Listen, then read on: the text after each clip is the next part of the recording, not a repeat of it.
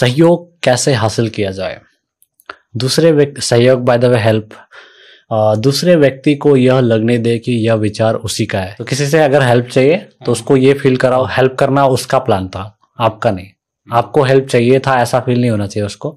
उसको फील होना चाहिए था कि वो आपका हेल्प करना चाहता है। तो बेसिकली वही है। तुमको कुछ बोलना है इसमें कि?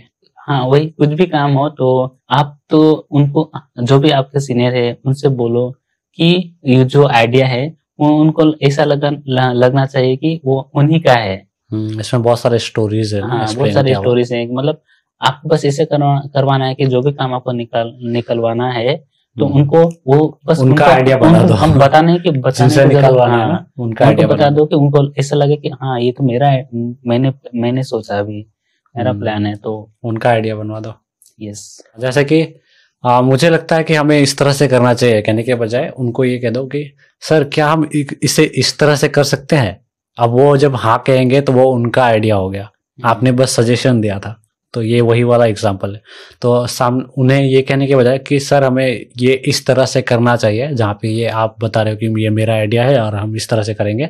उसके बजाय आप उन्हें ये कहो कि सर क्या हम ये इस तरह से कर सकते हैं? शायद अच्छा हो।